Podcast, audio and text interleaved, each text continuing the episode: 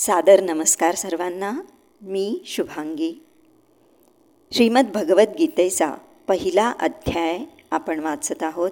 त्यामधील वीस श्लोक आपण पाहिले. आज आपण श्लोक क्रमांक एकवीस ते सव्वीस पाहणार आहोत.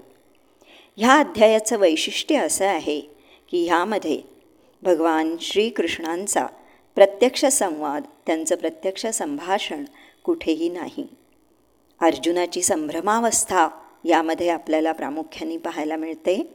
आणि संजय आपल्या दिव्य दृष्टीच्या सहाय्याने महाराज धृतराष्ट्रांना तेथील सर्व वर्णन करून सांगत आहे.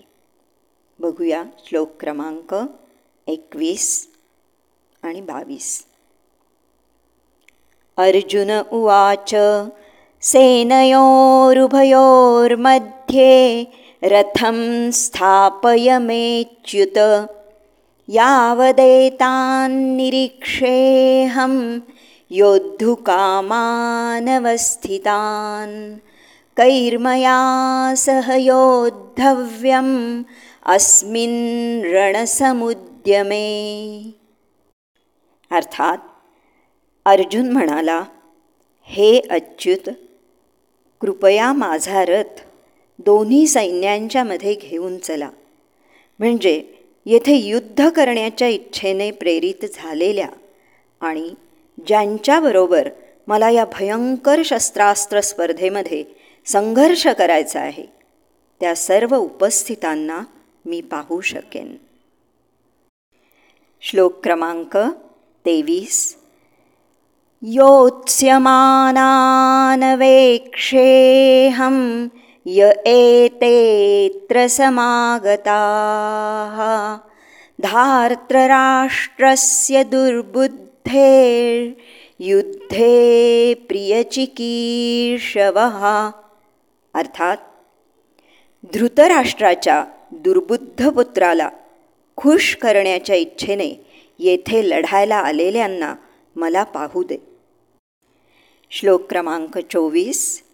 संजय उवाच एवमुक्तो ऋषिकेशो गुडाकेशेन भारत। सेनयोरुभयोर्मध्ये स्थापयित्वा रथोत्तमम्। अर्थात संजय म्हणाला हे भरतवंशजा या प्रकारे अर्जुनाने म्हटल्यावर भगवान श्रीकृष्णांनी दोन्ही सैन्यांच्या मध्यभागी तो सर्वोत्तम रथ उभा केला. श्लोक क्रमांक पंचवीस. भीष्मद्रोणप्रमुखतः सर्वेषांशमहीक्षिताम् उवाच पार्थ पश्यैतान् समवेतान् कुरुनिती. अर्थात भीष्म द्रोण आणि जगातील इतर सर्व राजांच्या उपस्थितीत भगवान म्हणाले हे पार्थ येथे जमलेल्या सर्व कुरुवंशीयांना आता पाहून घे. श्लोक क्रमांक सव्वीस. तत्रापश्यत् स्थितान् पार्थ पितॄनथ पितामहान् आचार्यान् मातुलान् भ्रातॄन् पुत्रान् पौत्रान् सखींस्तथा श्वशूरान् सुहृदश्चैव सेनयोरुभयोरपी। त्या ठिकाणी दोन्ही पक्षांकडील सैन्यांमध्ये आपले वाडवडील आजे पणजे शिक्षक मामा भाऊ पुत्र नातवंडे मित्र तसेच सासरे आणि हितचिंतक या सर्वांना अर्जुनानं पाहिलं. श्लोक क्रमांक सत्तावीस.